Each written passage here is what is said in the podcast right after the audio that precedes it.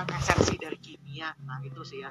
Kalau misalnya belum menemukan esensi atau kayak hikmahnya dari kimia itu memang agak susah untuk memahami sebuah materi. Nah gimana caranya? Ya itu satu lagi ya. Kalian harus itu memang dari dalam diri masing-masing sih ya. Harus mencari apa sih yang kamu suka dari kimia? Apa sih yang menjadi objek yang kamu cintai dari kimia itu jangan hanya kimia itu cuma sekedar kayak hitung-hitungan cuma buat kamu susah cuma bikin kamu pusing. Tapi kamu buat sesuatu kamu cari sesuatu yang kamu suka. Contohnya misalnya aku suka kimia itu awalnya karena ya aku pikir kimia itu berwarna. Penuh warna indah gitu ya. Uh, warna-warni dan aku suka warna-warni. Udah gitu doang. Jadi itu membuat aku uh, bersemangat paling tidak untuk baca bukunya yang tebal gitu ya atau banyak gitu.